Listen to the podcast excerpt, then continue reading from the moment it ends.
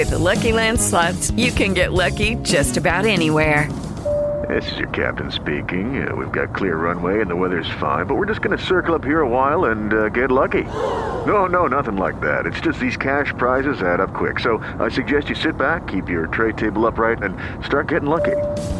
Play for free at LuckyLandSlots.com. Are you feeling lucky? No purchase necessary. Void where prohibited by law. 18 plus terms and conditions apply. See website for details.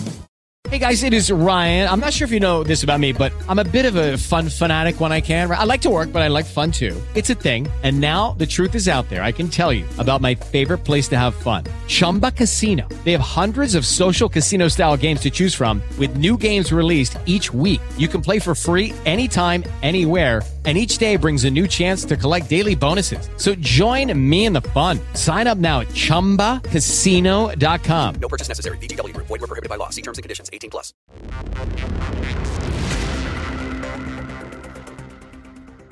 La Cina si prepara ad affrontare una nuova ondata di Covid con un picco previsto a fine giugno di 65 milioni di casi a settimana.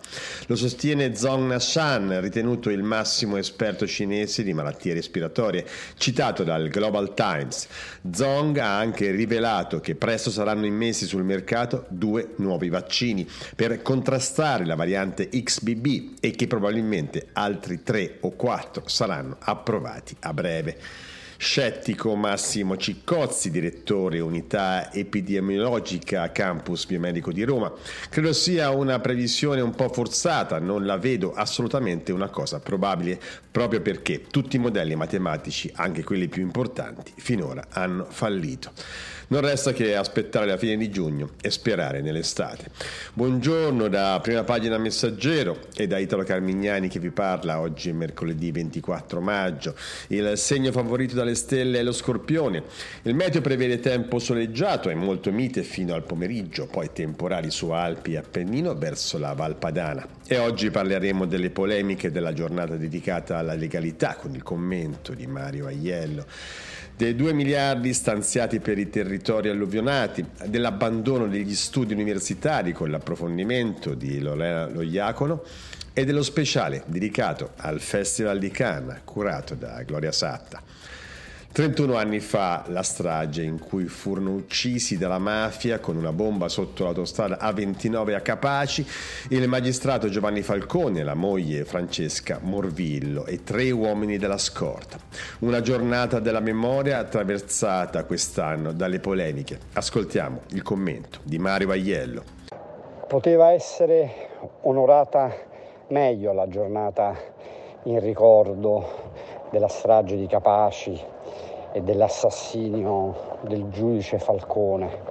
Poteva essere onorata meglio, cioè senza polemiche tra le diverse antimafie, l'antimafia super militante che accusa la sorella di Falcone, Maria Falcone, di essere troppo amica delle istituzioni mentre le istituzioni non vanno bene.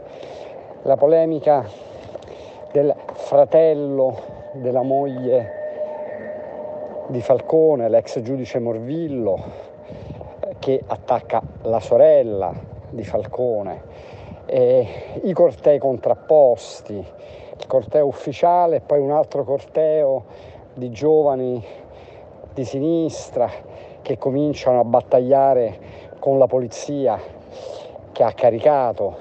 Insomma, eh, è stato sfregiato il ricordo di di Falcone. Per fortuna che esiste il presidente Mattarella, che ha fatto un discorso molto serio, molto profondo e molto alto, dicendo che, che la mafia si può battere, che lo Stato ha fatto passi avanti nella lotta alla criminalità organizzata e che il cancro, quel cancro chiamato Cosa Nostra, ma chiamato anche Ndrangheta, in Calabria, Camorra, in Campania, ma anche nel resto d'Italia e perfino all'estero, sono fenomeni che si possono battere.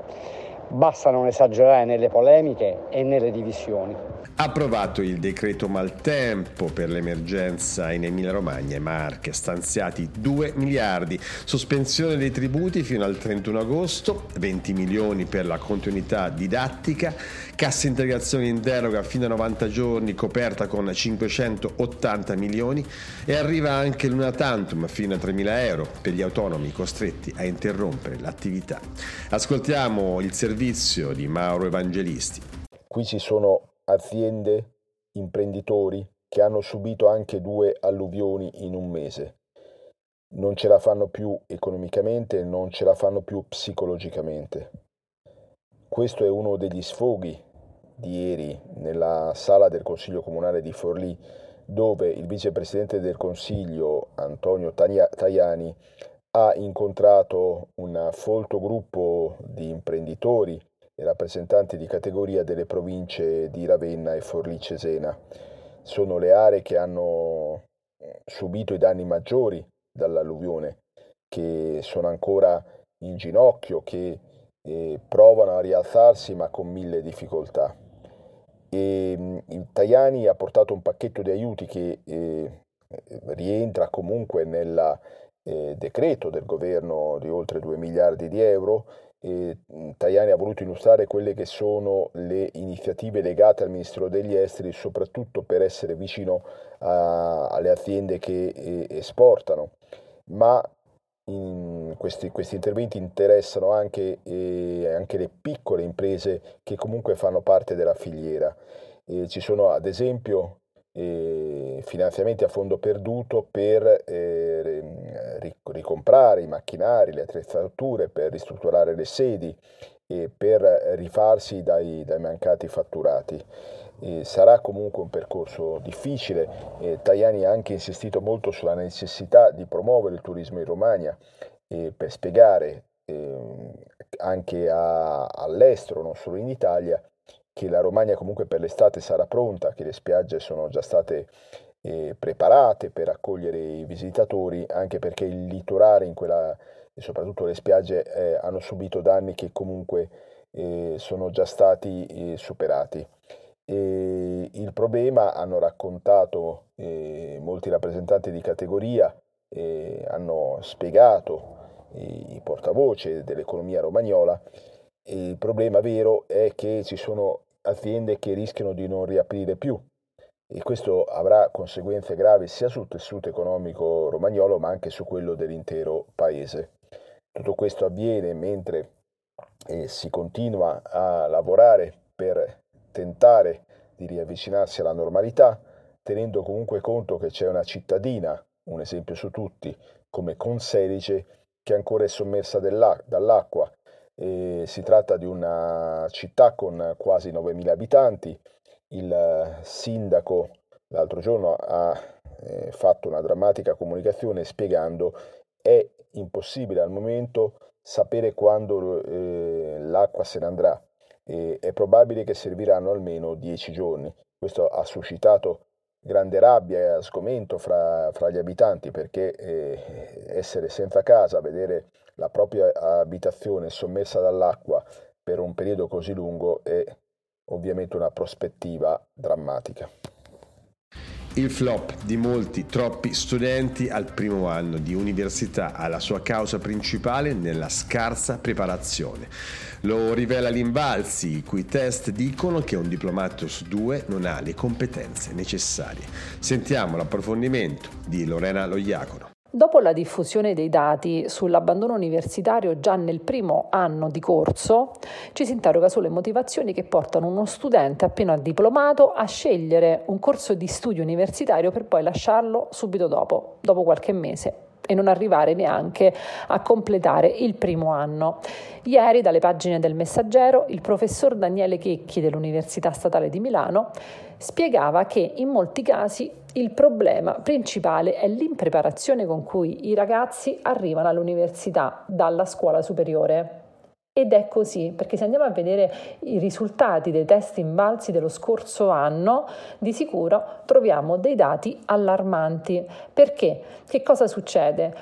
Un ragazzo su due, vale a dire il 50% degli studenti dell'ultimo anno di scuola superiore, ricordiamo che i test invalsi si svolgono in primavera, quindi qualche settimana prima dell'esame di maturità, riporta il livello basso in italiano e in matematica. Praticamente un ragazzo su due non raggiunge la soglia del livello base. Non solo, c'è anche chi ed è un ragazzo su dieci, non riesce a raggiungere neanche la soglia del livello minimo contemporaneamente in italiano, in matematica e in inglese e vuol dire quindi che ci si diploma con una preparazione tipica della terza media. Ovviamente arrivare all'università in queste condizioni non gioca a favore dello studente. Il professor Checchi ricordava che in base ad una legge del 2004 dell'allora ministra Moratti, i ragazzi cosiddetti deboli all'università devono essere sostenuti con corsi di recupero. Bisogna attivare dei corsi e non tutti gli Atenei lo fanno, per far sì che gli studenti abbiano la stessa base di partenza. Purtroppo non accade e così quelli più deboli rischiano di perdersi. Poi ci sono ovviamente altre motivazioni, il costo della vita, gli alloggi eh, troppo costosi, la mancanza di borse di studio in certe regioni, in altre no, ma la difficoltà a studiare il mancato sostegno agli studenti nel campo della didattica può avere il suo peso, inevitabilmente ce l'ha. I ragazzi infatti chiedono tutoraggio, ovviamente, e un serio orientamento che li possa sostenere. Per quanto riguarda l'orientamento, purtroppo l'Italia resta ancora troppo indietro. Che cosa vuol dire? A fronte del disagio universitario, quindi il 7,3% degli studenti lo scorso anno ha lasciato l'università già nel primo anno di corso, Accade la stessa cosa per gli studenti di scuola superiore. Il primo anno di scuola superiore ha degli esiti pesantissimi.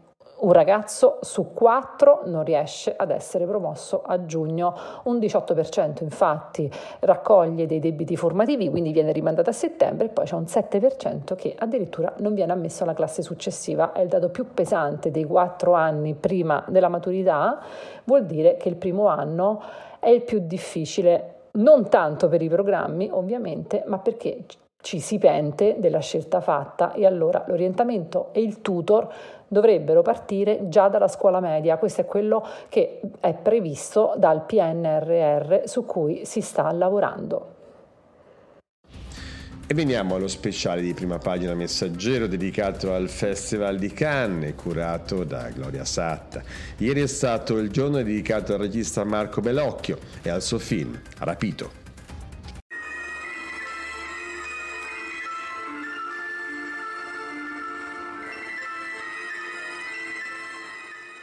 Grande emozione, una lunga standing ovation ha accolto a Cannes la proiezione in anteprima mondiale di Rapito, il nuovo film di Marco Bellocchio, che l'anno scorso ebbe la palma d'onore per l'insieme della sua carriera e quest'anno concorre al, al 76 Festival, è pronto a, quindi a vincere una palma d'oro.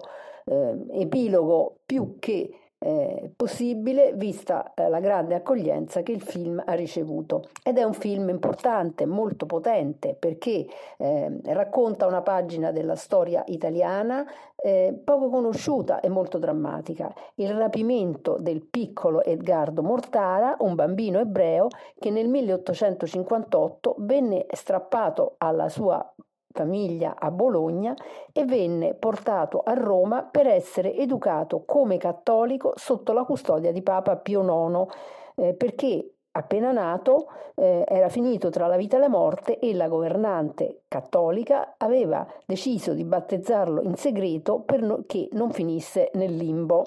Ecco, questo è un film che aveva eh, interessato, questa storia incredibile, questo caso incredibile che rappresenta ancora oggi una ferita aperta tra cattolici ed ebrei, eh, aveva interessato anche Steven Spielberg che nel 2016 sembrava pronto a girare il film in Italia, aveva scelto anche alcuni attori, Alba Rohrwacher che avrebbe interpretato la mamma di eh, Edgardo Mortara, che nel film di Bellocchio è interpretata da Barbara Ronchi, ma poi il regista americano ha rinunciato eh, ufficialmente perché non aveva trovato il bambino protagonista e secondo Bellocchio perché ha, ha, capito che girare questa storia così italiana in inglese non avrebbe mai funzionato. Ora eh, Bellocchio invece lo porta al, sullo schermo e assicura, assicurato a Cannes che non ha nessuna intenzione di eh, farne un manifesto ideologico, una denuncia politica. Ci ha detto, ha, ehm, ho semplicemente provato un grande interesse per questa storia e l'ho voluta raccontare perché mh, mm, quasi nessuno la conosceva. Eh, il regista ha già mostrato il film in anteprima sia ad alcuni sacerdoti che ci ha detto sono rimasti molto emozionati, silenziosi durante la proiezione. Eh, mentre eh, l'ha fatto vedere anche a degli esponenti di primo piano della comunità israelitica e ci ha detto si sono commossi alcuni fino alle lacrime. Mi manca solo il Papa, ci ha detto Bellocchio, gli ho scritto e aspetta adesso la tua risposta, so che ha mille cose da fare ma sarei molto felice se vedessi il film, se decidessi di passare una serata eh, diversa. Eh, Bellocchio che attraversa una seconda giovinezza della sua carriera eh, un film dietro l'altro, appena finito eh, la, la, sua premiatissima serie su Moro Esterno Notte, eh, rimane uno dei prodotti migliori sfornati recentemente dal cinema italiano, ci ha detto io adesso eh, sono molto contento di questo periodo, questa cosiddetta seconda giovinezza di cui posso ringraziare solo mia moglie e i miei figli, ma ho deciso di realizzare soltanto un film all'anno e, ehm, e non precipitarmi a eh, un, eh, mettere in piedi un progetto dietro l'altro. Il suo prossimo progetto è la serie su Enzo Tortora. Nella stessa giornata, disegno completamente diverso, a Cannes ha fatto furore la serie The Idol che vedremo su Sky e in streaming su Now dal 5 giugno, la serie che ha per protagonista Lily Rose Depp, la figlia di Johnny Depp che aveva inaugurato il festival nel ruolo di Luigi XV, una storia hot a base di sesso, trasgressioni, orge, revenge porn, alcol e droga. Lily Rose Depp, 23 anni, interpreta una pop star che dopo la morte della mamma eh, ha avuto un esaurimento nervoso ed è uscita di scena, ma è decisa a riconquistare il successo e il palcoscenico e si affida a un personaggio sinistro, un impresario di nightclub dal passato sordido, manipolatore, predatore sessuale eh, di cui diventa praticamente sessualmente schiava e, e, lui è interpretato dal rapper The Weeknd che ha record di visualizzazioni su Spotify e che debutta questa volta come attore.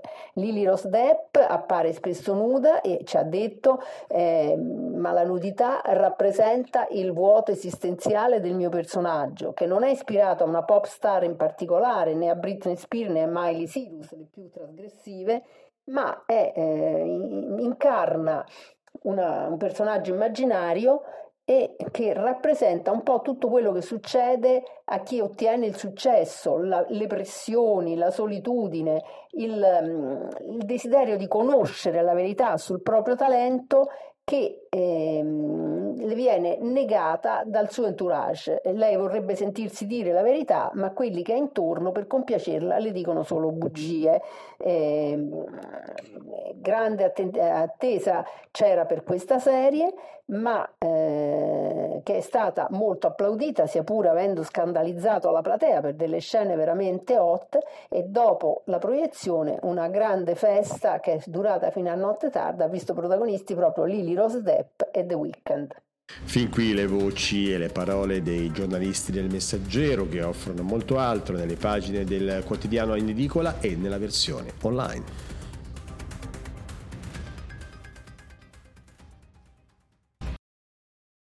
I came from a low income family that was that was struggling. You see how hard life can get. GC became a part of my life because I don't want my family to fall back into that. I never thought education would take me this far. I'm still young. I still have a lot to do in my life and just want to get things done the way I want with a good education under me. I'm Stacy and Grand Canyon University helped me find my purpose.